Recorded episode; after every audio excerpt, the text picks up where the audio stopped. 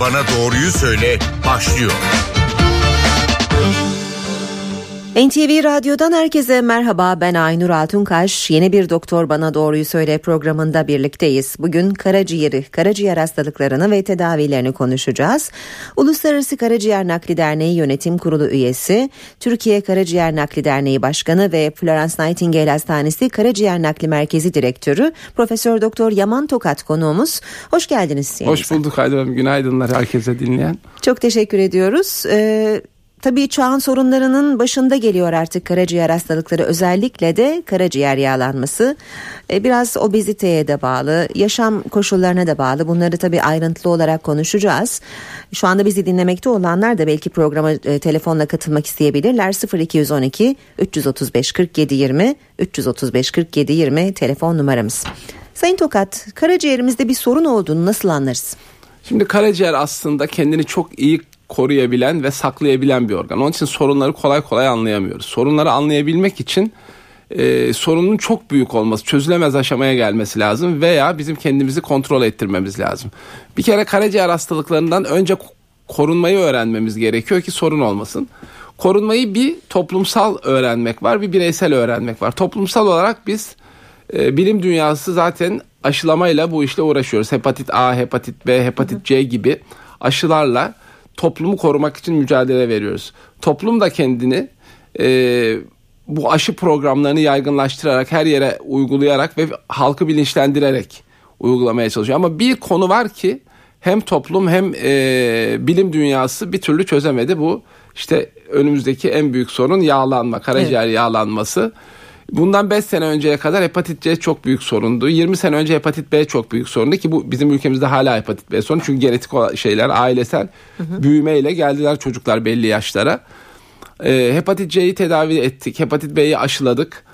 Şimdi e, beslenme biçimimizi, yaşam standartlarımızı değiştirerek yağlanmayı da çözmemiz lazım. Amerika'da eğer beslenme biçimi değişmez de insanlar böyle devam ederse yaşam standartlarını sürdürmeye 2050 ee, yılında 100 milyon insanın karaciğer hastası olacağı gözüküyor ve bunların en az 50 milyonda karaciğer nakli gerektirecek kadar ağır hastalık gözüküyor ya, önümüzde. Onun için mutlaka korumamız lazım. Kendine hasta olduktan sonra geri dönülemez aşamada anlıyoruz. Onun için bir kere hepimizin hepatit B, C gibi hastalıkları taşıyor muyuz ya da bunlar üstümüzde var mı diye bir kontrol ettirmesi lazım. Hı. Belli sürelerde kilo alımı, Özellikle göbek çevresinde yağlanması olanların yağlı karaciğer var mı yok mu? Çünkü karaciğer yağlanması evre evre. Birinci evre çok korkulacak bir şey olmasa da iki ve üçüncü evreye geçtikten sonra hızlı bir karaciğerde sertleşme sonra e, siroza gitme sonunda da siroz ve kanser riski başlıyor. Öyle olunca bunları önlemek için belli sürelerle doktor kontrolü, kan yağlarımızın kontrolü, kan enzimlerimizin kontrolü, toksik maddelerin alınmaması, özellikle ilaçlar veya bilmediğimiz e, halk arasında konuşulup da hep ya benim komşum şunu kullanıyor sen de bunu kullan. Yok o otu içelim hı hı. bu e, hapı içelim. Televizyonlara ve bitkisel karışımlar. E, radyolar maalesef maalesef bilimle çok uzak olan arkadaşlarımız arkadaş demeyeyim de meslektaş da diyemeyeceğim. Maalesef ne diyeceğimi bilmiyorum. İnsanlar çıkıp e, halkı yanlış da yönlendirebiliyorlar zaman hı hı. zaman ve insanlar buna güvenip dozunu ayarını bilmeden avuç avuç içiyorlar. Çünkü biz şunu biliyoruz. Bu ilaçlar aslında hepsi toksik kullandığımız ilaçlar bir bölgeyi düzeltirken bir bölgeyi hasarlıyor. Onun için tam dozunda ve yeteri kadar kullanılması lazım bir hastalığı hı hı. tedavi etmek istiyorsak. E, doktor dışı tavsiyelerle ilaç kullanmamak gerekli. Şimdi yeni önlemlerle biraz bu zorlaştı ama e, ilaç dışı şeyleri de maalesef çokça kullanıyoruz. Bunlara dikkat etmemiz lazım. Önce korunmayı öğreneceğiz. Sonra kontrollerle tanı ondan sonra tedavi. Üç basamaklı karaciğer hastalığının yönetilmesi. Peki e, nasıl belirti verir? Biz bu belirtileri kaçırabilir miyiz? Evet e, önlemek açısından, zamanda yakalamak açısından kontrol elbette şart ama bir şekilde ihmal etmiş olabiliriz ya da önemsememiş olabiliriz. Şimdi karaciğer hastalığının aslında en erken belirtilenen biri halsizlik. Ama halsizlik deyince yanlış anlamayın. Herkes ben halsizim diye karaciğer hastası anlamına gelmiyor. Halsizlik, yorgunluk, daha hastalık ilerledikçe sararma, gözlerde özellikle sararma, karında şişme, karında su toplanması, asit dediğimiz diş etlerinde, burunda kanamalar. Daha sonra daha agresif hali ağızdan ciddi miktarda kan gelmesi, makattan kanama. E, bilinç kayıpları daha da ileri gittikçe. Çünkü karaciğer vücudun bütün organizmasını kontrol eden ve toksik maddeleri temizleyen e, bir depo gibi söyleyelim. Hem üretiyor hem temizliyor. E, bu maddeler temizlenmeyince bilinç kayıpları, e, beyne temizlenmeyen kan gidiyor ve bilinç kayıpları başlıyor ve en son aşamasında da artık bazen erken de olabilir kanserler gözüküyor. Yani karaciğer hastalığının 5 bulgusu karında şişlik, kanamalar, bilinç kaybı, e, kanser oluşumu ve sarılık. Hı hı. Bu beşini yakın takip etmek lazım ama bu artık hastalığın son devresinin bulguları. Ama kanserler çok gizli seyrediyor. Hiçbir bulgu vermeden. Çünkü karaciğer ağrı yapan bir organ değil. Ani büyümelerde ancak ağrı yapıyor. Mesela bir böbrek taşını tanımamız çok daha kolay. Hı. Safra kesesi taşı daha kolay da karaciğerde kanseri tanımamız çok zor. Onun için durup dururken de karaciğerde kanser olmuyor. Mutlaka ön bir hastalığın olması lazım. Onun için o var mı yok mu diye de kontrollere gitmemiz lazım zaman zaman. 0212 335 47 20 335 47 20 canlı yayın telefon numaramız. Bugün Profesör Doktor Yaman Tokat'la karaciğer hastalıklarını konuşuyoruz. Ee, hocam NEŞ hastalığı var son zamanlarda çok sık duy- duymaya başladık. NEŞ demek aslında açılımını söyleyeyim non alkolik steatohepatit yani alkole bağlı çünkü alkol de karaciğer yağlanması bu alkole bağlı olmayan karaciğer yağlanması işte bu direkt kilo demin de bahsettiğim gibi direkt kilo göbek çevresi yağlanması, genetik faktörler ve diyabetle ilişkili. Bu hastalıklardan herhangi biri ya genetik bozukluğun olacak ya şişman olacak ve hareketsiz bir yaşam sürüyor olacaksın. Özellikle karbonhidrattan zengin besleniyor olacaksın veya şeker hastalığın olacak ki karaciğerin yağlansın. Bu çok ciddi bir sorun tabii şu anda dünyada sadece bizde değil tüm değil dünyada. Mi? Bütün mesela, dünyayı tehdit eder orada. Tabii mesela sadece kilo da önemli değil. Genetik faktörler de var. Hindistan'da mesela insanlar çok zayıf. Hindistan'ı bilenler vardır aralarınızda dinleyen arkadaşlarımızdan da e, seyircilerimiz, izleyicilerimizden de. Hindistanlılar genelde zayıf ama genetik olarak yatkın oldukları ve diyabet çok olduğu için çok yağlı karaciğer var Hindistan'da. Yani ben zayıfım bana bir şey olmaz da demeyelim. Mutlaka kontrolden geçelim çünkü uzun dönemde ciddi bir sorun bu. Ee, yanlış beslenerek e, yanlış tehlikeli alışkanlıklar tabii. sebebiyle de karaci, karaciğeri bozuyoruz tabii, değil tabii. mi? Tabii fast food bunda en önemli. Artı çocukluktan gelen ye ye ye hmm. e, şey Baskıları. metodu mu diyeyim ne diyeyim artık yani ailelerin çocuğunu yiyerek daha sağlıklı olacağını düşünmesi ama aslında e, biliyorsunuz böyle filmler de çevrildi. Yedi ölümcül günahtan biri aşırı yemek. Hı Aşırı yemek yememeliyiz bir kere. Hepimizin bu konuda dikkatli olması lazım. E, sedanter hayatı yaşamamamız lazım. Mutlaka spor yapmamız lazım. Yürümemiz, koşmamız, elimizden ne geliyorsa yani sportif olarak hareketli yaşama geçmemiz lazım. Hareket ve az yemekle e, sadece karaciğer yağlanmasın değil. Çünkü karaciğer yağlanması koroner arter hastalığıyla da beraber gidiyor. Bu aslında bir metabolik sendrom. Yani metabolizmanın yavaşlamasıyla beraber seyreden bütün her tarafta olan bir yağlanma sistemi. Koroner hasta arter de gidiyor. E, karaciğer de gidiyor diğer damarlarda, bacak damarlarda, beyin damarlarda gidiyor. Yani bütün sistem otomatik olarak tıkanmaya başlıyor. Onun için hepimizin eğer uzun ve sağlıklı yaşamak istiyorsak çünkü dünyada biz tıp adamları olarak ölümsüzlüğü istemiyoruz. Ölümsüzlük dünyanın sonu olur aslına bakarsanız. Ee, ölümsüzlük değil de iyi ve uzun yaşamayı hedefliyoruz. Hepimiz sonunda öleceğiz. Ee, ve bence ölmek lazım yoksa insan doğmaz. Eğer ölmezsek birbirimizi yeriz en sonunda. Ama iyi ve uzun yaşamayı becerebilmemiz lazım. Sağlıklı, iyi, uzun, mutlu bir yaşam sürebilmemiz lazım. Dünyanın da kaynaklarının sınırlı olduğunu tabii, düşünecek olursak tabii, tabii. tabii. Ve bu kaynakları çok iyi kullanmamız lazım uzun dönemde de hepimiz için. Hem bizler için hem gelecek kuşak için. Evet. Ee, şu çıkarım doğru mudur? Vücudumuzda yağ oranı yüksekse kesin karaciğerimiz de yağlıdır. Yani bir yerde doğru. Bir yerde doğru. Yani karaciğer tabii depo yeri aynı zamanda. Dedim yapıyor, yıkıyor ve depoluyor. Yani her şeyi yapan bir organ. Bütün şekerin yağ, yağın şekere dönüşmesi, proteine dönüşmesi hepsi karaciğerde oluyor. Onun için fazla yağ da karaciğerde yağlanmayla depolanmış olarak karşımıza çıkıyor maalesef. Az önce özellikle karaciğer kanserleri ne yazık ki geç e, fark edilebiliyor dediniz.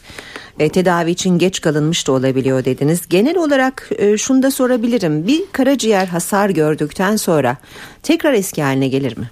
Şimdi hasarın büyüklüğüne ve akutluğuna bağlı. Akut hasar dediğimiz dönemlerde yani e, bir ilaç alıyorsunuz ilaç toksinesi nedeniyle veya akut bir hepatit nedeniyle hasarlanıyor. Bu hasar mantar toksikasyonu mesela bizde çok görülüyor Türkiye'de. Maalesef yine mevsim başlıyor. Yağmurla birlikte ormanlarda mantarlar çıkıyor ve köylüler bu mantarların zehirsiz olduğunu düşünüp alıp yiyorlar. Evet doğru belki bir kısmı zehirsiz ama zehirli bir mantardan çıkan sporlar zehirsiz olduğunu düşündüğümüz mantarın üstüne yapıştı mı o mantarı zehirli hale getiriyor. Onun için kültür mantarı ya da yer altından çıkan mantarlar dışında yer üstünde görülen mantarları kesinlikle yememek lazım. Aslında bana sorarsan mant şeyde pazarlarda satılmasını da yasaklamak lazım. Hı. Çünkü e, her yıl e, çok sayıda hastamız mantar zehirlenmesine bağlı olarak gelip hem karaciğerini birçoğu da hayatını kaybediyor. Hı hı. Çok ciddi bir şey. İşte bunlar geri dönerse tamamen hasarsız geçiyor. Akut hastalık dediğimiz yani ani oluşan ani geri dönüyor. Ama uzun dönemde oluşan virüslerle, alkolle, yağlanmayla olan karaciğer hastalığı belli bir aşamayı geliş, geçtikten yani fibroz dediğimiz sertleşme başladıktan sonra geri dönmüyor artık. Onun için ilerlemesi devam ediyor. Onun için dikkat etmemiz lazım. O aşamaya getirmememiz lazım hastalıkları.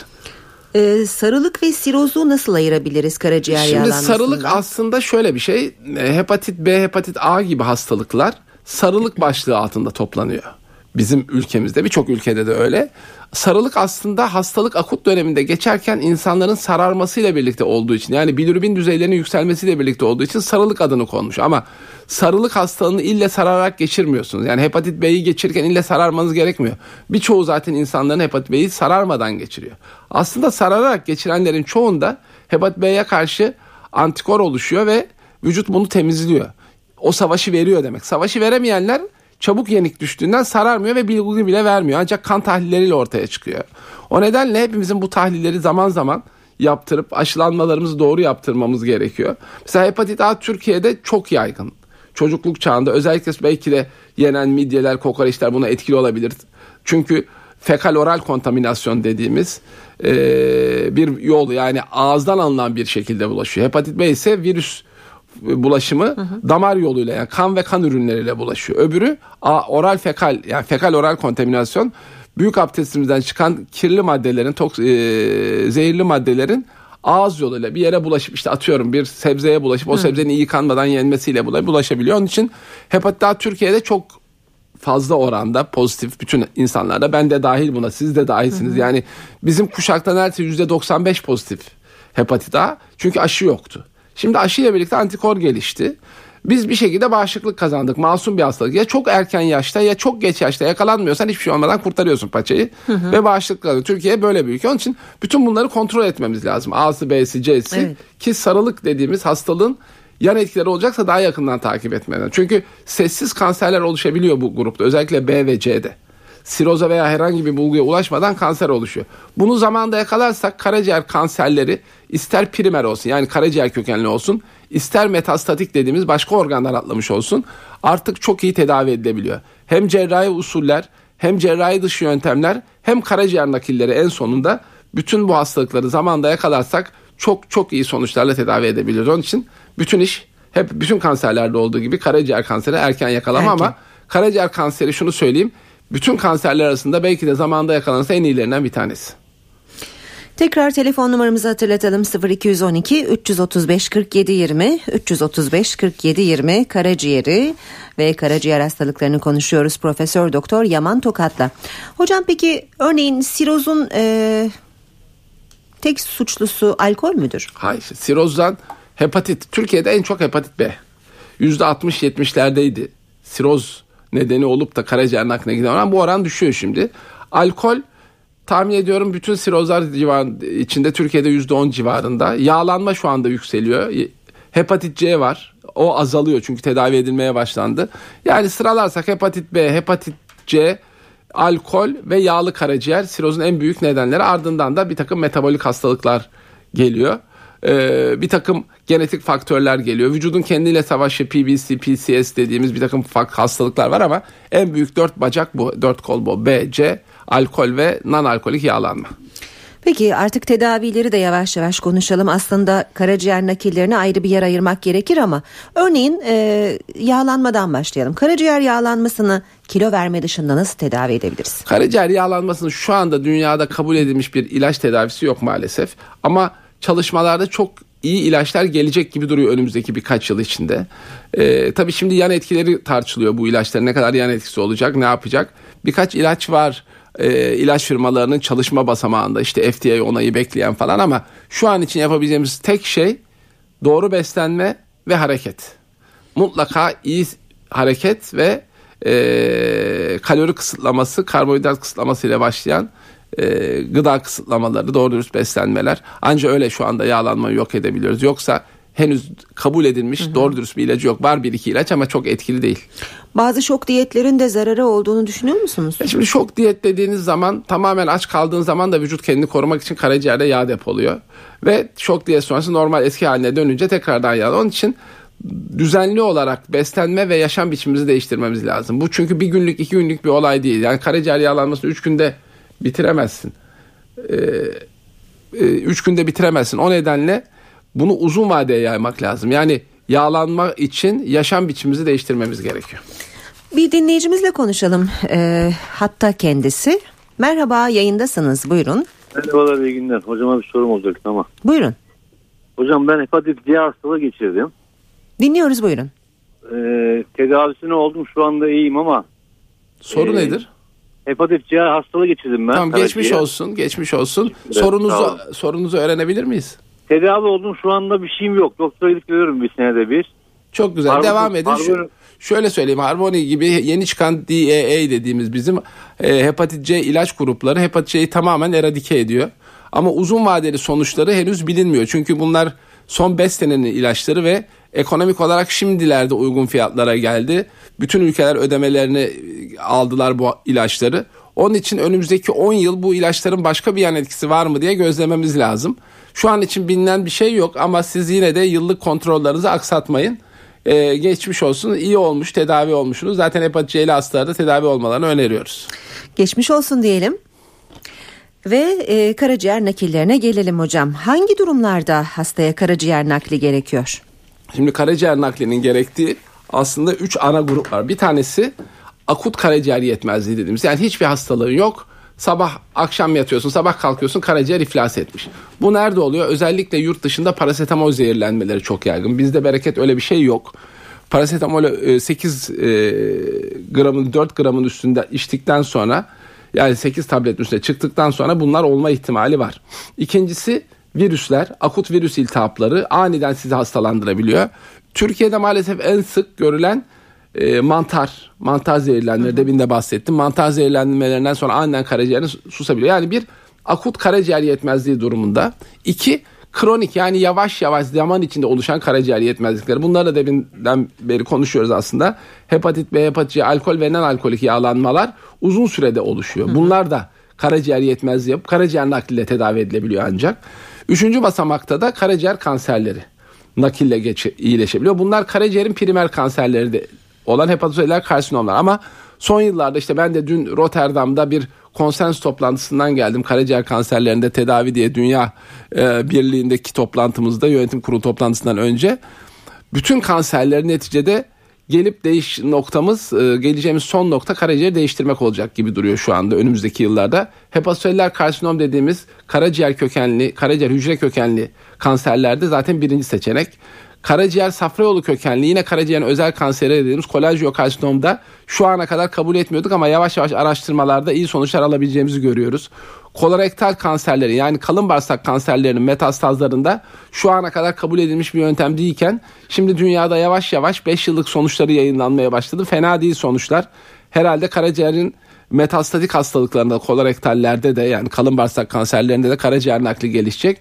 Bu giderek bütün kanser darlılığına erişmeye başladı. Çünkü şöyle bir şey var. Birkaç yoldan tıp ilerliyor. Bir tanesi onkolojik olarak çok iyi ilaçlar çıkıyor. Çok yeni ilaçlar çıkıyor. Bu immünoterapiyle falan inanılmaz bazı hasta gruplarında başarılar elde etmeye başladık. Evet. Ne kadar çok iyi sonuç alıyorsak o kadar çok ilaç gelişmesi ve hasta yaşamı artıyor.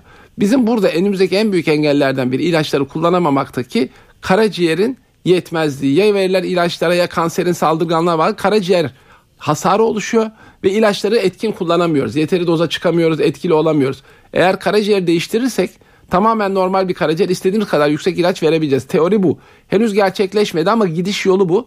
Büyük ihtimalle önümüzdeki 5-10 yıl içinde bütün karaciğere atlayan kanserlerde dahil olmak üzere bütün kanserlerin tedavisinde karaciğer nakli ön plana çıkacak. Umut verici konuşuyorsunuz. Evet evet yani burada bir tek problem organ bulmakta çıkıyor.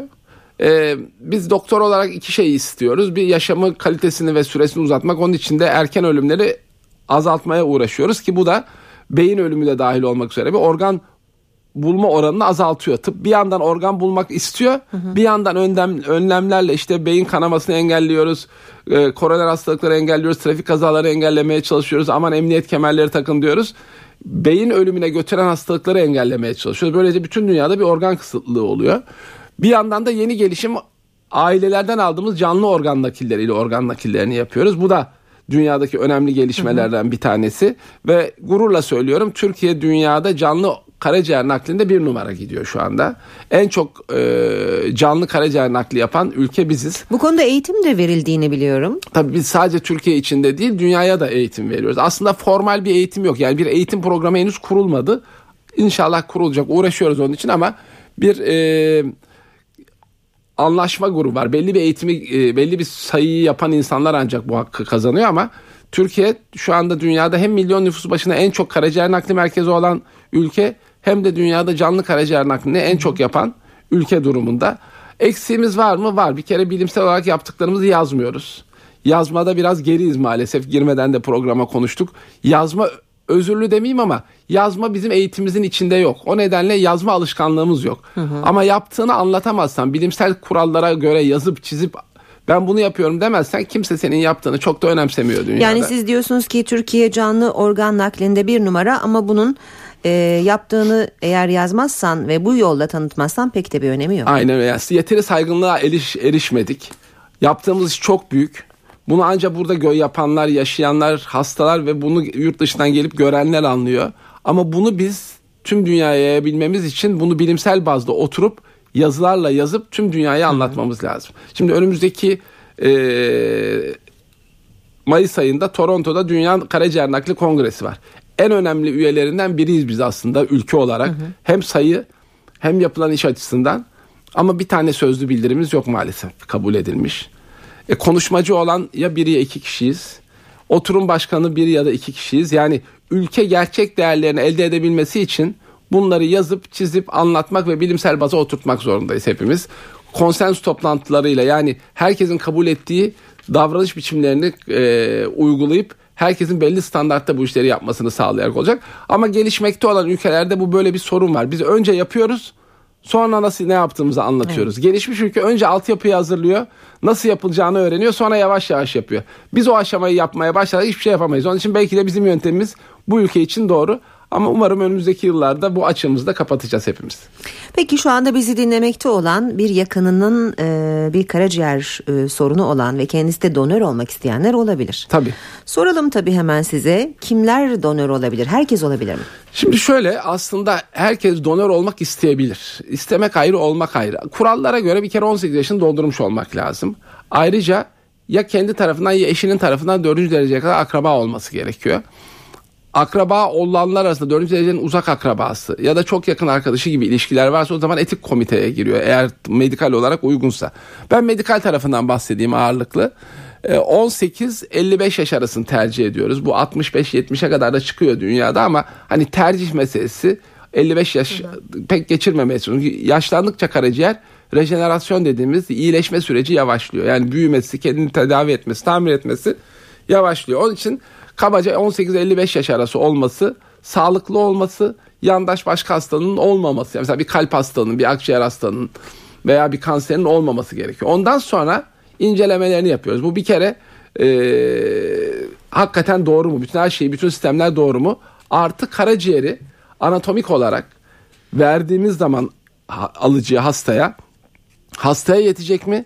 Kalan parça kendine yetecek mi? Çünkü belli oranlarda kalması lazım geriye. O da anatomik varyasyonların radyolojik olarak gerek tomografi gerek MR'larla incelenmesi sonrası ortaya çıkıyor. Onun için e, bu canlı vericiler için geçerli. Çok ciddi inceliyoruz. Her ne kadar ameliyat hasta için yapılsa da canlı verici hiçbir hasar yapmamamız lazım. Onun için çok ciddi incelemelerden, pıtlaşma faktörlerinden tutun da safra yolu anatomisine kadar her şeyini inceliyoruz. Nakil olmazsa tedavi şansı var mı hocam?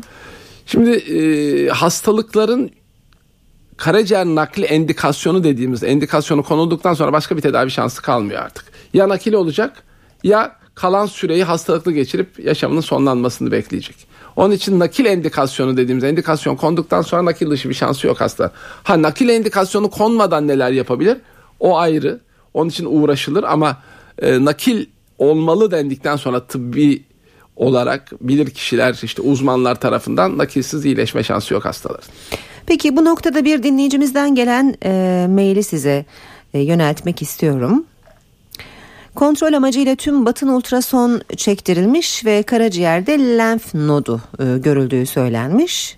E, karaciğer normal boyutlarda konturları düzgün e, ancak e, raporun sonuna doğru oval şekilli e, lenf nodu gözlenmiştir deniyor. Şimdi karaciğerde lenf nodu olmaz. Karaciğer dışında lenf nodu olur. Oval şekilli olması da zaten hastalık anlamına gelmiyor. Ama bu işi bilen bir kişiye başvursunlar göstersinler yine. Ee, oval şekilli bir lenf nodu zaten normal bir lenf nodudur. Büyük mü normalin dışında bir kanlanma mı gösteriyor? Onlar ancak hastalık bulgusu ama karaciğer hastalığı anlamına gelmez her defasında. E, ben bir başka şey sorayım. Karaciğer e, örneğin safraya da zarar verir mi? Karaciğer hastalanmışsa safra da bundan etkilenir mi? Safra kesesi de bundan Şimdi etkilenir şöyle mi? safra kesesi aslında mekanik bir şey. Safra kesesi bir depo. Karaciğerin salgıladığı safrayı tutuyor. Safra kesesi hastalığıyla karaciğer hastalığı birbiriyle çok da bağlantı değil kanseri dışında. Safra kesesi kanserlerinde başka mekanizmalar var ama 3 aşağı 5 yukarı birbirine benzer kolanjiyokarsinomla benzer mekanizmalar sahip. Safra kesesi taşları başka nedenle hastalanıyor. Yani safra komponentinin, safranın içeriğinin değişmesiyle safra kesesi taşı oluyor. Genetik faktörlerle oluyor. Kadınlarda oluyor daha çok.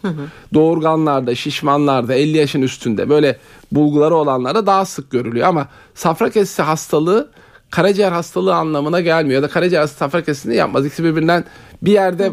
Safra kesesi çünkü depo. Karaciğerin salgıladığı depolayan bir organ. Onlar birbiriyle hem ilişkili hem karaciğer hastalığı, safra kesesi hastalığı yapar diye de bir kural yok. Onlar birbirinden de bağımsız aynı Peki. zamanda. Şimdi tekrar na- nakillere dönelim. Ee, süremiz de azalıyor çünkü bu arada dinleyicilerimiz için son birkaç dakikamız 0212 335 47 20 ile canlı yayına katılıp Profesör Doktor Yaman Tokat'a soru yöneltebilirler. Ee, bütün şartlar e, uygun, olumlu ve karaciğer nakli gerçekleşti. Ondan sonrası için e, donör olanlarda bir risk var mı? Şimdi şöyle e, karaciğer kendini bildiğiniz gibi çok hızlı yenileyen bir organ. Donör olduktan sonra hızlı bir şekilde yeniliyor. Birçok e, donörümüz bizim e, normal eski hayatına döndüğü gibi İstanbul Maratonu'na katılanlar da var aralarında. İşte e, her türlü aktif sporu yapan da var, doğuranlar da var. Onun için donörler için eğer komplikasyonsuz bir süreç geçtiyse hiçbir sıkıntı beklenmiyor doğrusu. Peki hasta için? Hasta için de e, uzun dönemde işte çok iyi örneği mesela Barcelona'da oynayan bir oyuncuya takıldı karaciğer ve Barcelona'da tekrar oynamaya devam etti 6 ay sonra futboluna. Yani o kadar üst düzey spor yapabilecek hale gelebiliyorlar ama şu var karaciğer reddetmesin diye önce bir avuç ilaçla başlıyor. Süre azaldıkça yani daha doğrusu süre uzadıkça yaşam süresi uzadıkça nakilden sonraki süre uzadıkça ilaç sayısı azalıyor ve sonunda tek ilaçla yaşamlarını devam ettiriyorlar. Onun için e, sürekli kontrol altında olmaları ve ilaçlarını doğru kullanmaları gerekiyor. Yoksa vücut karaciğeri reddediyor. Peki bir dinleyicimizle daha konuşalım. Ee, buyurun yayındasınız. Ha, Merhabalar. Merhaba. Ben 99 yılında babamı e, hepatite bağlı karaciğer kanserinden kaybettim. Başınız sağ Ee, olsun. Teşekkürler. Ee, e, aşılarımı yaptırdım. Ben antikor oluştu. Acaba bende hala bir risk var mı? Hayır antikor oluştuysa bir risk taşımıyor ama tabi bu hepatit B için konuşuyorsunuz tahmin ediyorum. Hepatit Doğru. B içinse hepatit B'ye karşı bir şey yapmanız gerekmiyor. Ama hepatit C, e, hepatit A, alkol, yağlı karaciğer veya başka virüslere ya da başka tip akut beslenme bozukluğuna bağlı karaciğer yetmezliği olma şansınız hepimiz kadar sizin de var. Sadece hepatit B'den kurtulmuşsunuz. Aşıyı tekrarlamama gerek var mı? 10 yılda bir, 20 yılda bir. Yani şimdi teorik olarak o konu biraz tartışmalı. Çok Evet. tekrarlama tarafında değiliz biz. Ee, normal aşılama düzeniniz yapıldı ve 5. yılda da bir apel yaptırdınız genellikle idare ediyor. Ama yaptırmayı önerenler de var. Herhalde bir süre içinde antikorunuzdaki miktarın çok azaldığını görüyorsanız yaptırmak lazım. Antikor kontrolünde fayda var. Teşekkür ederim. Rica ederim geçmiş, Geçmiş olsun. olsun. Ee, Sayın Yaman Tokat çok küçük çocuklarda hatta bebeklerde de karaciğer problemleri görülür mü? görülüyor. Şimdi çocuklardaki karaciğer problemleri genellikle genetik faktörler veya bilyer atrezi dediğimiz doğuştan safra yollarının olmaması üzerine. Ama bu 10 binde bir gibi doğumlarda oluşuyor.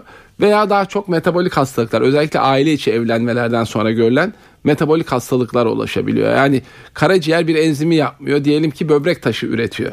Veya e, beyinde amonyemiyi arttıran bir enzim olmadığı için amonyemiyi azaltan amonyak artıyor falan gibi. Yani e, buradaki neden genetik faktörler çocukluktaki. E, ama akut fulminant hepatitler de çocuklukta olabiliyor. Ama çocukluk karaciğer nakillerinin çoğu metabolik hastalıklar, bilyer atrezi ve e, ailesel geçişli hastalıklar nedeniyle olabiliyor.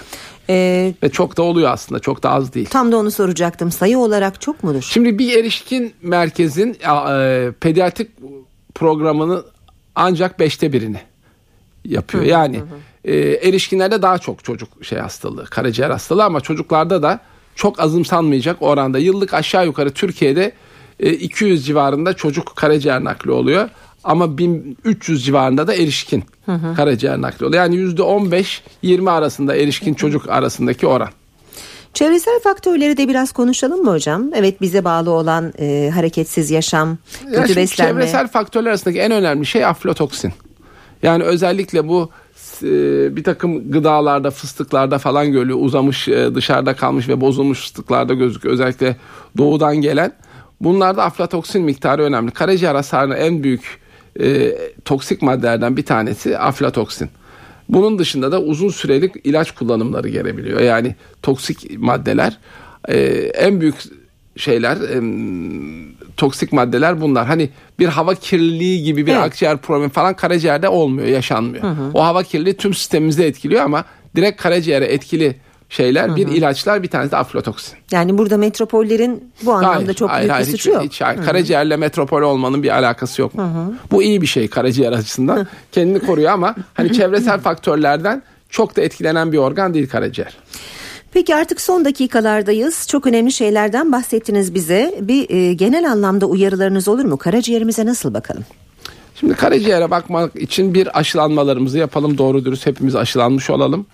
İki, bilinçsiz ilaç kullanımından uzak duralım. Yediğimiz içtiğimiz şeylere dikkat edelim. Böyle mantar gibi şeyler özellikle sokaklardan alıp yemeyelim. Ee, yaşam biçimimizde kiloya dikkat edelim. Hareketli yaşam yapalım, yaşayalım. Diyabetiksek de diyabetimizi mutlaka kontrol altında tutalım. Çünkü diyabetlilerde yağlı karaciğer çok yüksek oranda ve siroz çok yüksek oranda gözüküyor. Onun için diyabetlilerin aman ne olacak ben iyiyim bir şey hissetmiyorum dememesi lazım. Diyabetlerini iyi kontrol edip kontrollü diyabetik olmaları lazım. Kontrol diyabetik olurlarsa uzun yıllarda yaşıyorlar zaten hiçbir sorun olmuyor ama kontrolsüz de diyabet mutlaka karaciğer yağlama ve sirozda karşımıza geliyor. Başta midyeden bahsettiniz. Onun nasıl bir zararı var? Ya şimdi midye tek başına zararlı olmayabilir ama iyi temizlenmeyen her türlü sokak gıdası bizi hepatit A ile karşılaştırıyor. Çünkü debinde dediğim gibi fekal oral kontaminasyon. Yani aslına bakarsanız midyeyi tek başına suçlamak değil. Adam garson tuvalete giriyor elini yıkamadan çıkıp sizin yediğiniz rokayı tutuyorsa onu da hepatit A'lı bir vir- virüs varsa orada parmağıyla oraya bulaştırıp siz de onu yiyorsanız siz de hepatit A alıyorsunuz. Onun için mutlaka temiz de beslenmemiz lazım. Yani iyi ve temiz beslenmemiz lazım. Programı bitirecektik ama bir dinleyicimiz hattımızda yanılmıyorsam.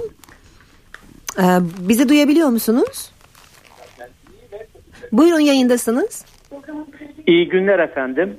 Ben e, hocama 2009 yılında ameliyat olmuştum. Alo duyuyorum. Evet, duyuyoruz buyurun.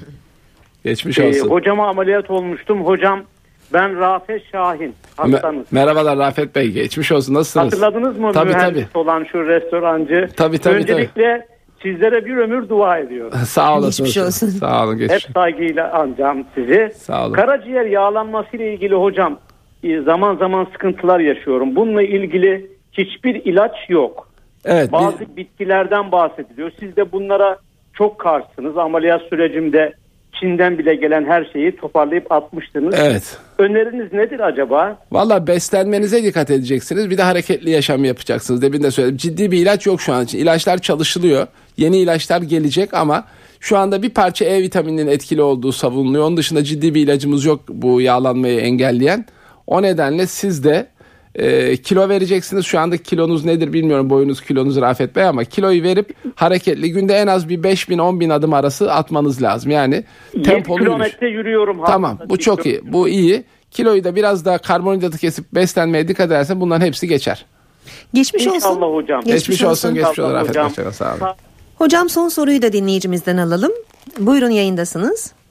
İyi günler. İyi günler. Kolay gelsin. Teşekkürler. Ee, kusura bakmayın vaktin tam sonuna geldim de ismim İlker Ankara'dan arıyorum. Çok kısa alalım o halde sorunuzu. Ee, tabii ki. Hocam e, benim annem e, geçen sene 8. şey 9. ayın 18'inde nakil ameliyatı oldu. Canlı verici. Kardeşim verdi. Geçmiş olsun. Sağ olun. Ee, bu e, nakilden sonra ilk 6 ay çok önemli dedikleri için e, biz ilk 6 ay korunmaya çalıştık ama her gittiğimizde ateşle, yüksek ateş ve enfeksiyonla gittik. Devamlı antibiyotik verildi. Bizim hiçbir şekilde sorun çözülemedi. En son başka doktorlar bularak biraz daha e, geniş detaylı araştırınca safra kesesi, safra yolları bağırsağa bağlanmış. Bağırsağa bağlandığı için bu çok kötü bir durum dediler. Şu anda da diyorlar ki biz e, ameliyatla tedavi edemeyiz bunu. Bırakacağız haline son halinde ne olursa artık düzelme şansı olursa o şekilde olur diyorlar. Karaciğerde iki damarında bir iki sene içerisinde. Evet, evet, şimdi ben anladım problemi. Zaten karaciğer nakillerinden sonra bizim aşilin topuğu dediğimiz yani en büyük sıkıntının yaşandığı bölge safra yolları.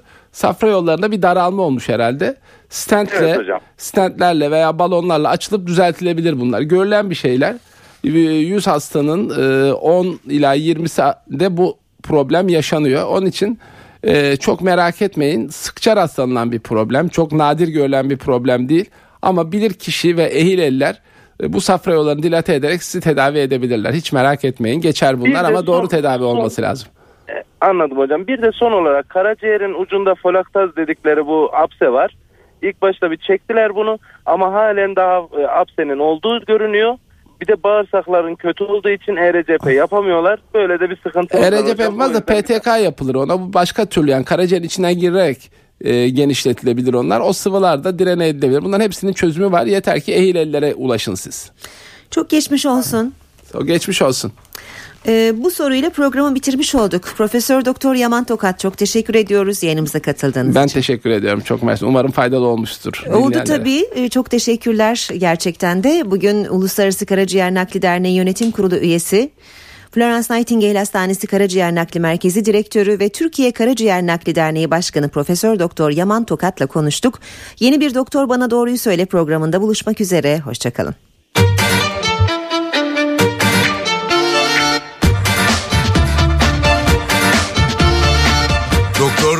doğruyu söyle.